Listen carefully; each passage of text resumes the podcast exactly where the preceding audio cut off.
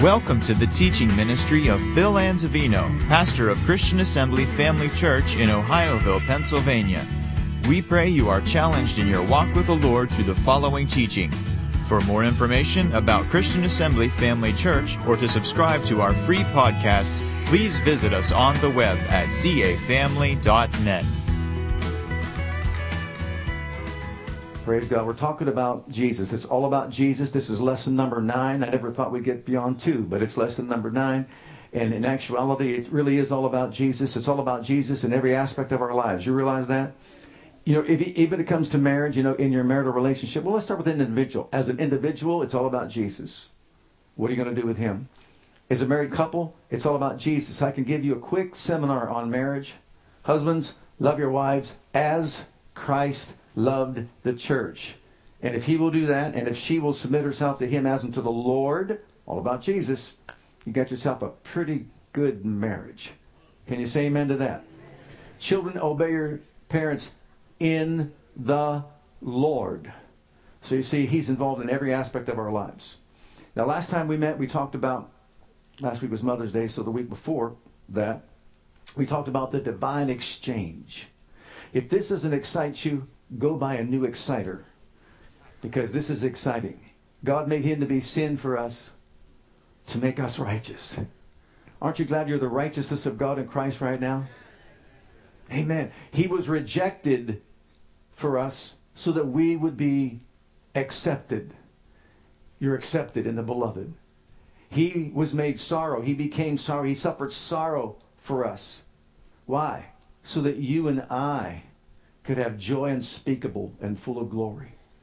He was made a curse for us so that you and I would be blessed and we could never be cursed. You realize that? When God pronounces a blessing upon anyone, they cannot be cursed. So have you been blessed with every spiritual blessing? Well, then you cannot be cursed. Now, the objective of our teaching along this line is so that we can have a revelation of the work of Christ in redemption and then we can produce faith that will enable us to enter into the finished work of Christ as we live our lives here upon the earth. That's our objective. Now, we're going to continue our study by looking at three phases of the work of Christ. We need to be taught the Word of God in church. We need to know what Jesus has done for us. And the only way we can do that is by going to the Word of God and finding out what it says. So look at John's Gospel, chapter 17, verses 4 and 5. These are the words of our Lord. I have glorified thee on the earth. I have finished the work which thou gavest me to do. And now, Father, glorify thou me with thine own self, with the glory which I had with thee before the world was. So he was finished as far as his work was concerned, right? What's the word finish mean? To complete something or bring something to an end, an action, an activity to bring it to an end. Well, if it's already been brought to an end, it's ended, it's finished, it's completed, you don't complete what's been completed. You don't finish what's been finished. He's already done it. So these are the things he's already completed. These are the things he's already done. And as far as we're concerned, he did them all for us because we couldn't do them for ourselves. Okay, so what work are we talking about, Jesus? What did you come to finish? Number one, it starts with this he had to finish everything as far as the details of the Abrahamic covenant is concerned. It was his responsibility to come to this earth and finish the work. So, number one, Jesus had to deal with everything pertaining to the Abrahamic covenant that was made between God the Father and Abraham before Israel ever became a nation. Okay, so let's look at Genesis chapter 17. In the first four verses, we see this revealed to us. And when Abram was 90 years old and nine, the Lord appeared to Abram and said to him, I am Almighty God. Walk before me and be thou perfect. And I will make my covenant between me and thee and will multiply thee exceedingly. And Abram fell on his face, and God talked with him, saying, As for me, behold, my covenant is with thee, and thou shalt be a father of many nations. So God makes a covenant with Abraham that had to be fulfilled. Well, was that fulfilled? Absolutely. Look at Hebrews chapter 8 and verse 6. But now has he obtained a more excellent ministry, how, by how much also he is the mediator of a better covenant, which was established upon better promises. In that chapter, he goes on to say certain things. A new covenant he's going to make with the house of Israel. But this is a better covenant. But the point is this Who fulfilled the Abrahamic covenant? Jesus did. As Abraham offered up his son Isaac, God was responsible to offer up his son Jesus. So we see Jesus fulfilling the Abrahamic covenant. It's been fulfilled in Christ. Next, it's important we understand this. He was also to fulfill and set aside three things the law, he had to fulfill the law, he had to set aside the sacrifice and the priesthood. Those three things he had to fulfill and set aside. And the question is this did he do it? If he finished the work that he was given to do, then obviously he did it. But number one, he was to fulfill and set aside the law. So let's look Galatians chapter 3, beginning at verse 10. For as many as are of the works of the law are under the curse. For it is written, Cursed is everyone that continueth not in all things which are written in the book of the law to do them. But that no man is justified by the law in the sight of God, it's evident. For the just shall live by faith. And the law is not of faith. But the man that doeth them shall live in them. Christ hath redeemed us from the curse of the law, being made a curse for us. Cursed is everyone that hangeth on a tree, that the blessing of Abraham might come on the Gentiles through Jesus Christ, that we might receive the promise of the Spirit through faith. And in that chapter, he goes on to conclude and say that the law was only given as a schoolmaster, as a tutor, to teach us about Christ. And as long as it was still in force, then faith was shut up. But when Christ came and we can have faith in him, then the law fulfilled its purpose, and we have no need then for the law because Jesus came and by faith we're saved through grace, not by keeping the law. So Jesus fulfilled the law. He said, I came not to destroy the law, but to fulfill the law. Jesus fulfilled the law, and we're not under the law. If we're not under the law, we're under the curse of the law. And so thank God that Jesus fulfilled the law. Did he finish that work? Yes, he did. Number two, the priesthood. The priesthood came out of Levi, the tribe of Levi. Remember the Levitical priesthood? And they had to do their duties as priests before the Lord. Okay? In the book of Hebrews, look at what it says here about Jesus in chapter 7, verses 11 through 14. The Levitical priesthood was set up for a specific purpose to really reveal to us some things Christ had to do. So, if the priesthood of Levi, on which the law was based, could have achieved the perfection God intended, why did God need to establish a different priesthood with a priest in the order of Melchizedek instead of the order of Levi and Aaron? And if the priesthood is changed, the law must also be changed to permit it. For the priests who are talking about or we are talking about belongs to a different tribe whose members have never served at the altar as priest. What I mean is, our Lord came from the tribe of Judah, and Moses never mentioned priests coming from that tribe. So, what he's saying is this this Levitical priesthood was set up to fulfill responsibilities and duties under the law to point to Christ through types and shadows. Well, guess what? Jesus fulfilled the priesthood. He is a priest not after the order of Aaron or Levi, but a priest as Melchizedek, high priest, who had no beginning and no end, and so on. And so what he's trying to tell us is this look, all that was set up to point us to another who is Christ. And Christ fulfilled everything that the Levitical priesthood was supposed to do. So now he has fulfilled it and set it aside. So there's no longer a need for a priesthood on the earth to offer the next thing sacrifices. No more sacrifices. They've been fulfilled and set aside. So look at Hebrews chapter 10, and we'll see that Jesus fulfilled and finished this work, all three. For the law, having a shadow of good things to come and not the very image of the things, can never, everybody say never, never, never, never, never, could never with those sacrifices which they offered year by year continually make the comers thereunto perfect. The next verse says it because if they would, they would cease to be offered. But going down to verse 12 through 14, but this man, what's his name? After he hath offered how many sacrifices? One sacrifice for his sins forever sat down on the right hand of God, from henceforth expecting till all his to his enemies be made his footstool. For by one offering he hath perfected forever them that are sanctified. Oh my. All those sacrifices could never perfect anyone. But one sacrifice of the blood of Jesus Christ and you and I are perfected forever in the sight of the living God. One sacrifice. See, it's not about the law, it's not about the priesthood, it's not about those sacrifices of bulls and animals. It's about Jesus who fulfilled the law, Jesus who fulfilled the priesthood, Jesus, praise God, who was the last sacrifice ever sacrificed. Guess what? Our sacrifice is now only one of praise and thanksgiving.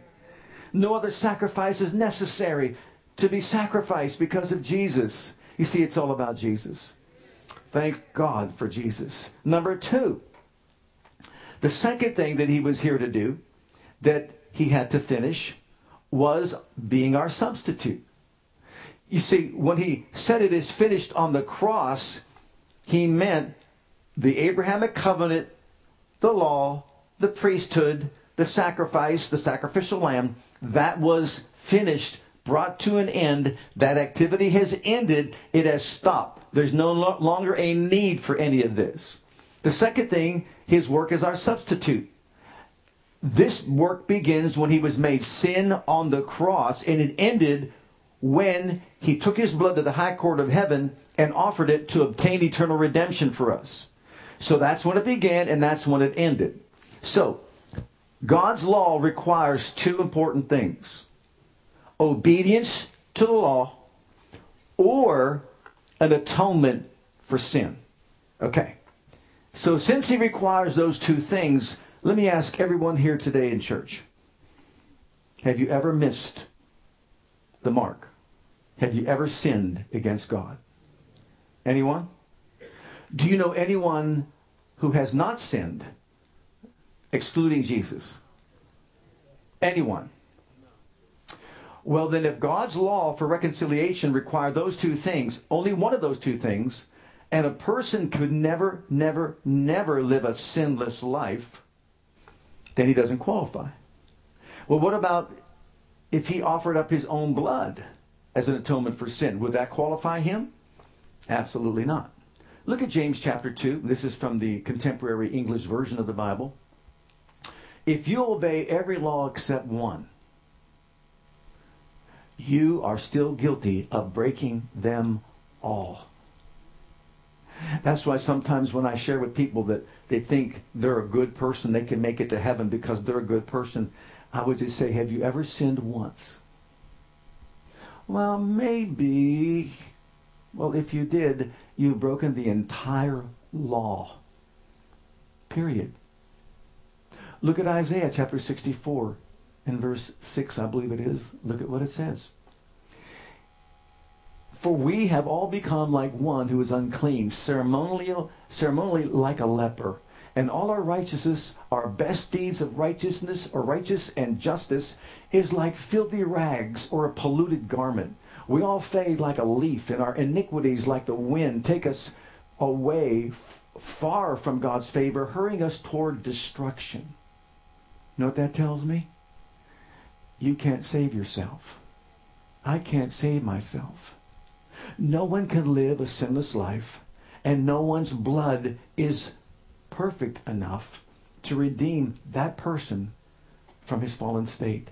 It's impossible. But the gospel is what kind of news?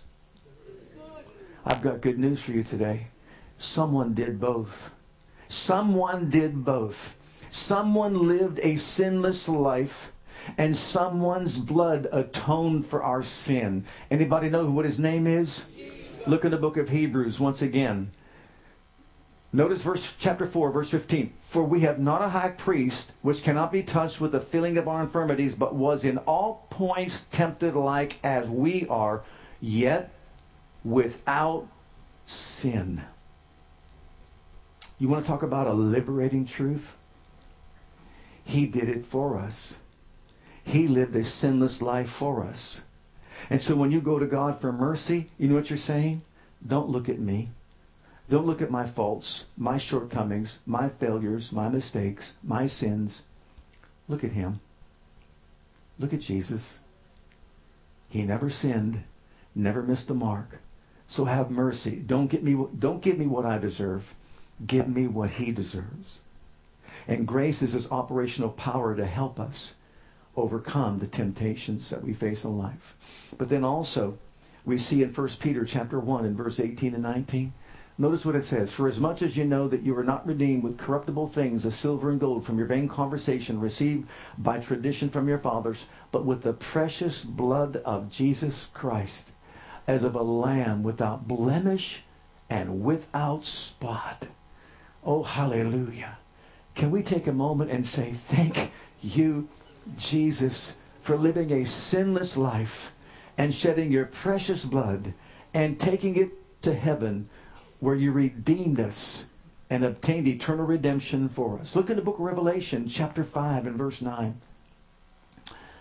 And they sung a new song, saying, Thou art worthy to take the book and to open the seals thereof, for thou wast slain and have redeemed us to God by thy blood out of every kindred and tongue and people and nation. That means every people group on the planet he shed his blood for.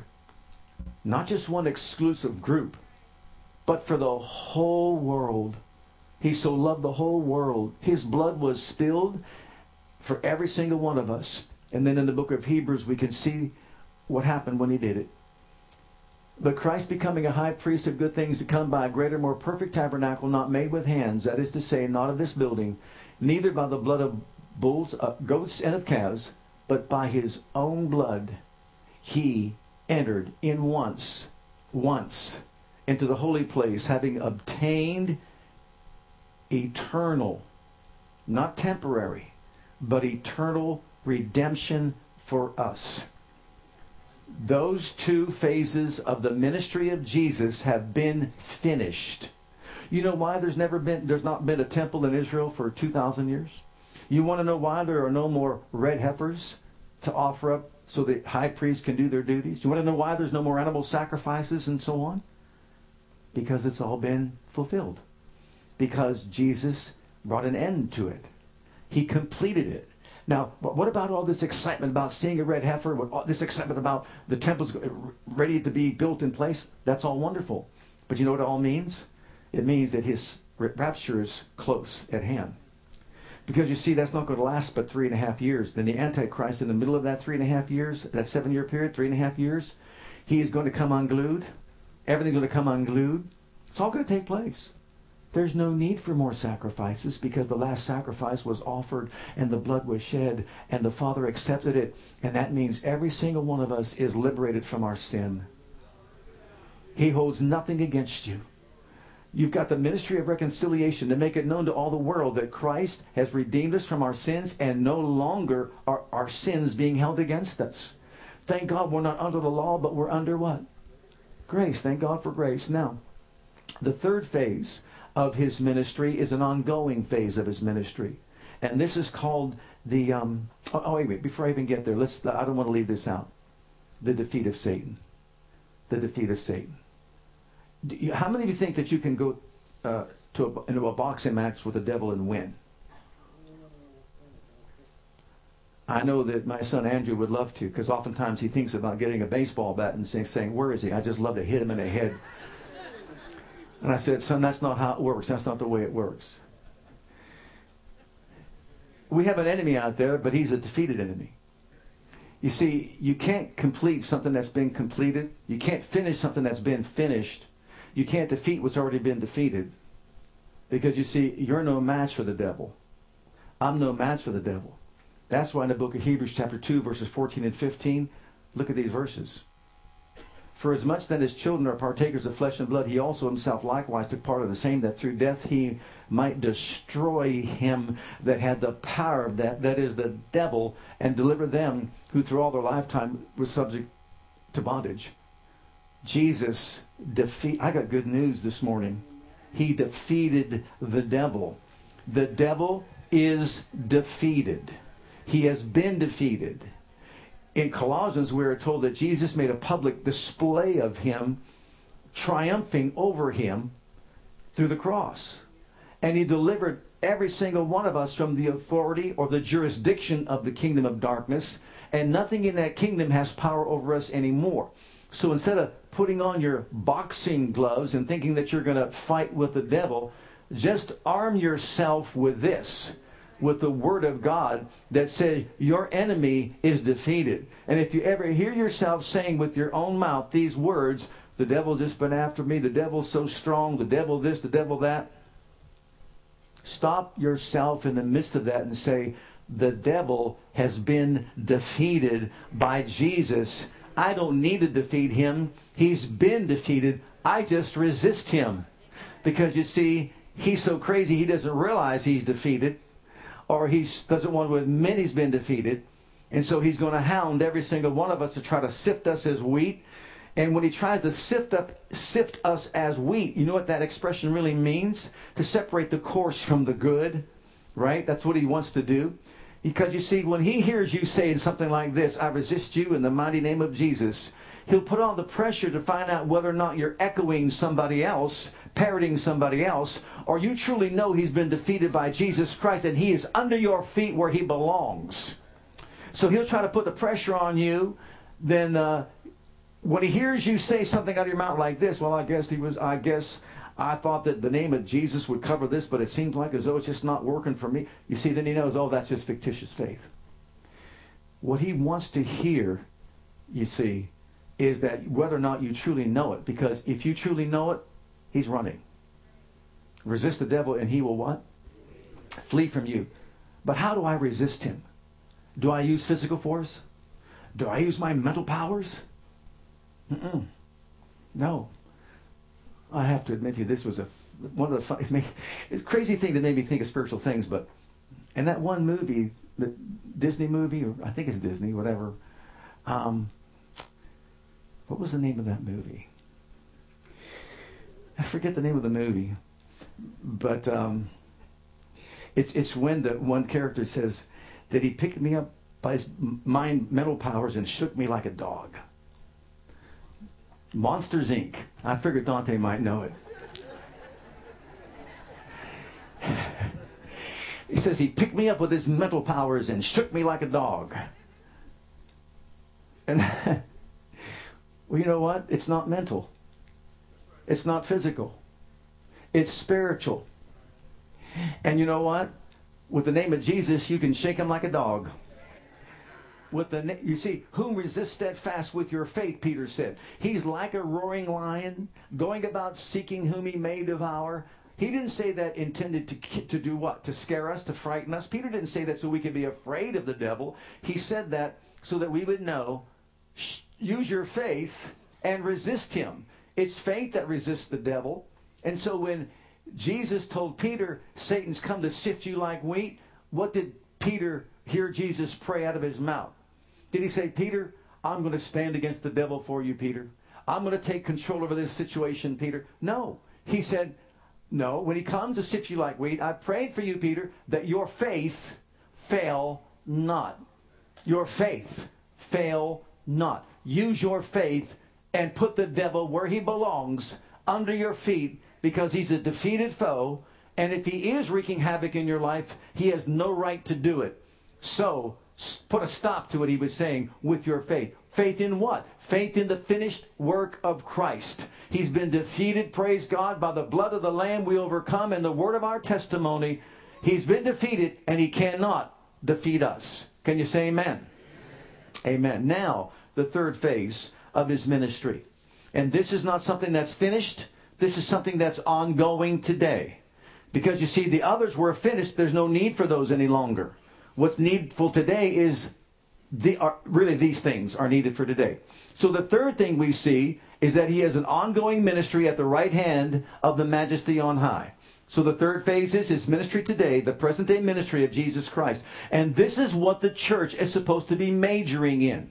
We should be majoring in the finished work of Christ. It's all been completed. And now we rest in his finished work as he conducts his ministry at the right hand of God. So let's look at the scriptures.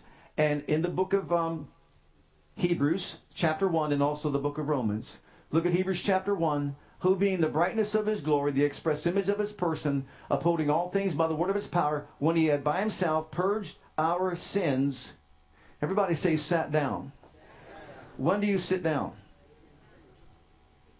When you're finished. I don't know about you. I got to get the work done. When I get done with the work, then I sit down. Okay? He sat down on the right hand of the majesty on high. Look in Romans 8:34. He sat down. He has a present day ministry, but right now he is seated at the right hand of God. His first ministry was in his earth walk when he went to a cross. His second ministry started when he became sin on the cross and ended when he went to the high court of heaven with his blood. The third phase was when he was seated at the right hand of God. Look at this. Who is the who is he that condemns? It is Christ that died, yea, rather that is risen again, who is even at the right hand of God, who also makes intercession for us. Notice the expression. He's at the right hand of God. And at the right hand of God, what's he doing? Making intercession for us. Okay. Now, this aspect of his ministry is fivefold. He is the high priest of the new and everlasting covenant. He's the mediator of this new and everlasting covenant. He's our advocate before the throne of God. He's our intercessor where he intercedes for us and he is our he is our surety or guarantee that every word of this covenant is fulfilled. That means if we know what that word says about Satan's defeat, about all those things that have been completed and finished because of the work that he did, we can enjoy all those aspects of his finished work by faith, which is our next topic. But before we get there, you realize that more, most Christians have more faith in the accuser of the brethren than the justifier of the believer. And you know why that is? Because more people, most people, look in the mirror and they see their faults, their shortcomings, their failures, their inabilities, their mistakes. And so what does the enemy do? He preys on that. You know, you're just not a good Christian. You're not serving the Lord like you should and all that. He tries to get us to look at who we are in the flesh. That's what he tries to do. Who are we in the flesh? Look in Romans chapter 3 and verse 23. He wants us to stop at verse 23, but we're going to read on through verse 26. For all have sinned and come short of the glory of God. It's so easy for us to look at the first part and say, oh, all sin. Yeah, I'm just a sinner. Matter of fact, when I hear Christians say I'm a sinner, and they stop right there, don't, don't allow that to be a part of your mindset. You were a sinner. You've been saved by grace. You are a saint. You're the righteousness of God, and you are God's masterpiece his workmanship. You know, he finished his work to make you his workmanship. His work was finished. Remember Ephesians 2 8, 9, and 10? By grace are you saved through faith, that not of yourself. It's the gift of God, not of works, lest any man should boast. For you are his workmanship. You are his masterpiece, recreated in Christ Jesus unto good works. Okay, so we're his masterpiece. Well, of its sin comes short of the glory of God. But look at the next verse. Being justified freely by his grace through the redemption that is in Christ Jesus, whom God had set forth to be a propitiation through faith in his blood, not our works, but his blood, to declare his righteousness for the remission of sins that are past, to the forbearance of God, to declare, I say, at this time his righteousness, that he might be just and the justifier of him which believeth in Jesus. Do you believe in him?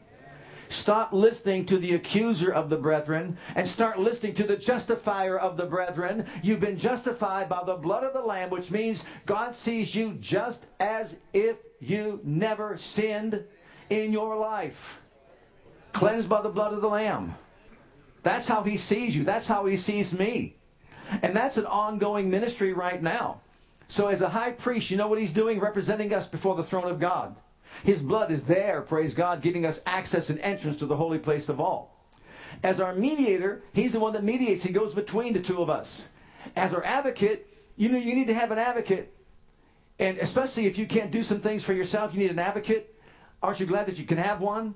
I'm an advocate for my father right now because you see, he needs me to do some things for him. We have an advocate at the throne of Almighty God doing for us what we can't do for ourselves. He represents us to the Father, and He ever lives to do intercession for us, praise God, and to be the surety of the covenant to see to it that He guarantees every word that's ever spoken from the mouth of God when He negotiated the new and everlasting covenant and contract. So praise God, you are justified before God, and God sees you perfect in His sight. That's how He sees us. I didn't say we're always walking perfect, but he sees you perfect. When you see a little baby, do you think of, hmm, inability, sin consciousness, guilt, condemnation? because that child can't even walk. Or do you see perfection when you see a baby? Do you see innocence when you see a baby? Have you been born again, washed in the blood? And he sees innocence and perfection in you because of who you are in Christ, not who you are in yourself. That's why we need to know the finished work of Christ. Now, you're a baby, but you're growing and you're going to mature. Let's just like a baby's going to grow and mature. And while you're growing and maturing, guess what? He still sees you perfect. He still sees you righteous. He still sees you holy. He sees, still sees you sanctified and set apart. Praise God. He sees you that way. He sees me that way. That's how we are seen in the throne of God. And aren't you glad it's all because of Jesus? Now, the next phase entering his rest by faith. Look in the book of Hebrews in chapter 3. And this is the comparison that the, the writer of Hebrews uses to try to communicate to us where we're at as opposed to where the Israelites were at way back when. The promised land stands for all the fullness of the blessings of the gospel of Christ. And to whom swear he that they should not enter into his rest, but to them that believed not. Notice they didn't believe. So we see that they could not enter in. What's the reason? Because of unbelief. Let us therefore fear lest the promise being left us of entering into his what? Rest. Any of you should seem to come short of it. For unto us was the gospel preached as well as unto them, but the word preached did not profit them or benefit them, not being mixed with what? Faith in them that heard it. For we which have believed do enter into rest, as he said, as I have sworn in my wrath, if they shall enter into my rest, although the works were what? They were what? They were what? They were completed. They were brought to an end. They were finished from the foundation of the world. God's will for mankind has never been anything but good. To bless us, to care for us, to love us, to provide a place of habitation for us in which he could bless us immensely. As a matter of fact, look uh, in the book of uh, Deuteronomy because we have a, a revelation of this promised land that he had for them that they could have entered into, but unbelief kept them out. The Lord your God will soon bring you into the land he swore to give you when he made a vow to your ancestors Abraham, Isaac, and Jacob. It is a land with large, prosperous cities that you did not build. The house will be richly stocked with goods you did not produce. You will draw water from cisterns you did not dig, and you will eat from vineyards and give tr- and olive trees you did not plant. When you have eaten your fill in this land, and he goes on to say, don't forget the Lord your God. But I want you to notice everything in that land. Did you notice how he emphasized you had nothing to do with it? You had nothing to do with it. You and I have nothing to do with the fullness of the blessings of the gospel of Christ. We have nothing to do with everything in that promised land that Jesus gave his life, sacrificed his life to provide for every single one of us. It's called the fullness of the blessings of the gospel of Christ. We can't earn it. We can't work for it. There's nothing that you and I can do to live a perfect life, to experience it. And that's why every single one of us today don't let the devil browbeat you with, browbeat you with guilt and condemnation, making you think that today you've got to live a perfect, flawless life in the flesh in order to receive a blessing from God. I've got some great news for you. You're already blessed coming in. You're blessed going out. You're blessed in the city. You're blessed in the field. You're blessed in a basket. You're blessed in a store. He made you the head, not the tail, above only and not beneath. You are blessed, praise God, and you're rising up and you're lying down. The moment you got your head off the pillow this morning, you were blessed when you were sleeping, and praise God, you were blessed when you got awake.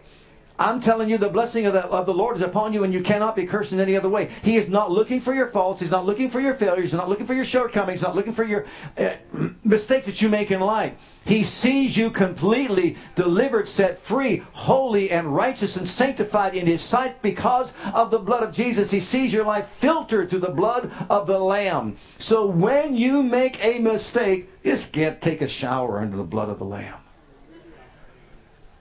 That's all and you're going to make them, but just say, oh, sorry, Father. Stepping right on oh, the continuous flow of the blood of the Lamb. Thank you. Thank you. We'd rather live cleansed than unclean. Can you say amen? All right, so they wandered for 40 years in the, in the wilderness. Why? Because they didn't believe. They didn't believe the work was finished. They didn't believe the work was done. All they had to do was go in there and get a hold of it, but they didn't do it. Well, beloved, look at Hebrews once again now, chapter 4, because this is what he's talking about us. He's talking about you. He's talking about me. If they failed to enter in, why did they fail to enter in because they weren't strong enough? No. Did they fail to enter in because they there's so much more they had to do in the flesh to work for it? No, they couldn't achieve it that way either. It's impossible. There was only one thing that would get them in. They saw the signs, they saw the wonders, they saw the miracles in the wilderness, they saw the manna, they saw the water coming out of a rock, they saw the Red Sea part. They saw the quail come and just fill their themselves completely with all the meat that they ever wanted. They saw the cloud by day, they saw the fire by night, right, to keep them. They saw all these supernatural signs and wonders happening in the wilderness, but they didn't get into the promised land because when they got there, they failed to believe his word. Believe his word. What was his word? It's yours. Just take it. Just take it by faith. Just experience it. Look at this. There remains therefore a rest of the people of God. That's us. For he that is entered into his rest, he also has, has ceased from his own works, as God did from his. What does he mean by that? Go back to the beginning. God worked for six days. What did he do on the seventh day? Isn't that liberating to know once I'm finished, I can just what? Rest. Anybody like to rest? Especially after a hard day's work. Don't you like to rest? Okay. Well, let us labor. That word labor there means use speed. And also, it means work as hard as you possibly can to do what? To enter into that rest, lest any man fall after the same example of unbelief. Wait a minute. A, if I said we're going to have a place of rest in the back building, it's going to be a place where there's milk, honey, Max Donuts, pizza, no work involved. Everybody go back and just rest, talk, communicate, have a wonderful time. What would you? Wouldn't that be great? Okay, he says for us to enter into his rest. And that rest he's talking about is the finished works of Christ. And how do we enter into the rest? By believing. By believing what? by believing that he himself fulfilled the Abrahamic covenant. He himself satisfied, fulfilled, and set aside the law, the priesthood, and the sacrifices. To believe he defeated the devil for us. To believe that we are right now cleansed and made perfect by the blood of the Lamb. We're not trying to get what we already have. We have it. It belongs to us. There's no effort on our part to achieve it because it's been given to us by the living God through the blood of Jesus Christ, his Son. So it's ours right now. You want peace? Guess what? My peace I give unto you, not as the world gives. You want joy? Uh, the joy that you have is his joy unspeakable and full of glory. You need faith? He, he gives to every man the measure of faith. Guess what? It all comes from him. And we all have it now. It's already been done. You want healing? He's your healer. He gave he gave it to us when he died on Calvary.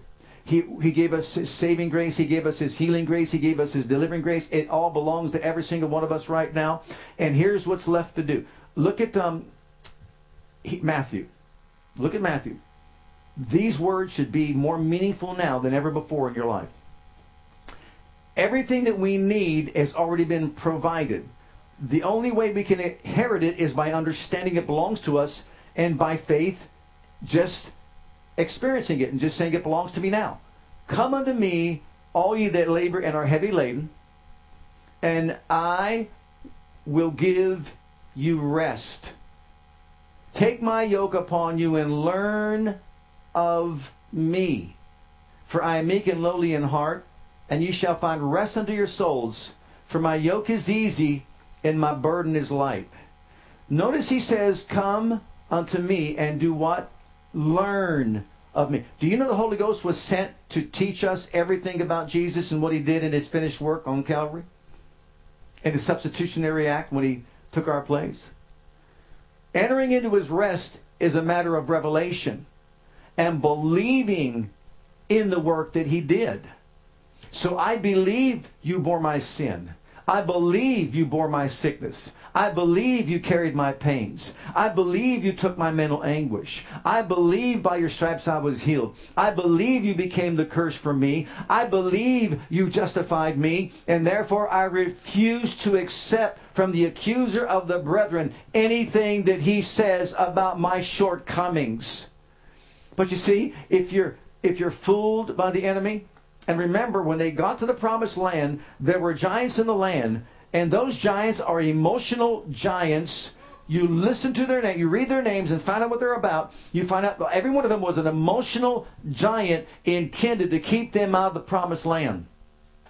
The Hittites, the Hivites, the Jebusites, the Canaanites, the Amorites, etc. All those ites, and we've got a paper out there in the narthex area of our church. You can pick it up and see all the definitions of all the ones, uh, the names, what they mean. What kept them out of the promised land was fear, compromise, and so on. Things like that.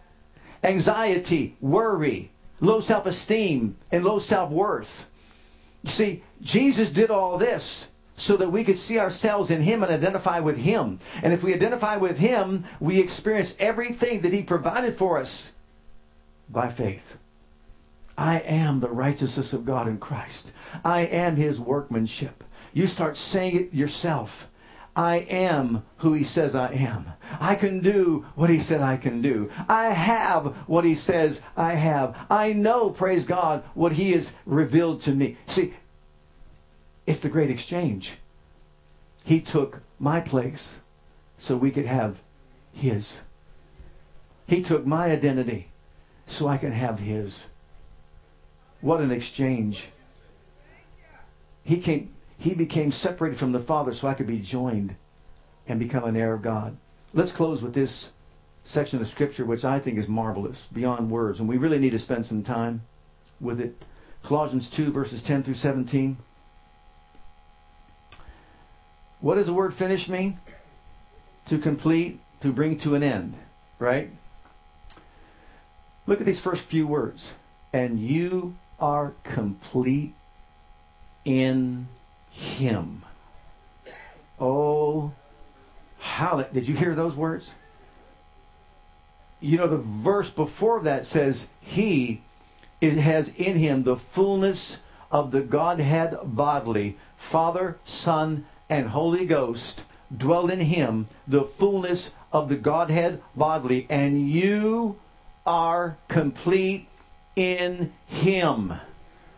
Hallelujah which is the head of all principality and power, in whom also you were circumcised with a circumcision made without hands, in putting off the body of the sins of the flesh by the circumcision of Christ. Buried with him in baptism, wherein you also were risen with him, notice with him, through uh, the faith of the operation of God, who has raised him from the dead, and you being dead in your sins and uncircumcision of your flesh, has he made alive together with him, having forgiven you all trespasses, blotting out the handwriting of ordinances that were against us, which was contrary to us, took it out the way, and nailed it to his cross. Having spoiled principalities and powers, he made a public display of them openly, triumphing over them in it. Let no man therefore judge you in meat or in drink, or in respect of a holiday or a new moon, or of the Sabbath days which are a shadow of things to come, but the body is of Christ. You know what he is saying here? All that's been fulfilled, so that don't let somebody tell you you got to keep a holiday, you got to keep a holy day, you got to keep a Sabbath day. You know, and there's some religions that are based on well, we keep the Sabbath day. and that shows me just how they have no revelation. The Sabbath day is not a day. The Sabbath day is a person. He is our Sabbath day. He is our rest. He rested on the seventh day, which is a type of the finished work of Christ. God finished his work. Jesus is our Sabbath. We're resting in Him. And guess what? Yes, we worship on Sunday. We set aside that day because that's what they did after the resurrection of the dead. But the true rest is when we rest in the benefits of the gospel, the benefits of our covenant, the benefits of the finished work of Christ. Whether we do it on a Sunday, a Monday, a Tuesday, every day is the Sabbath day to the believer because Jesus is our rest.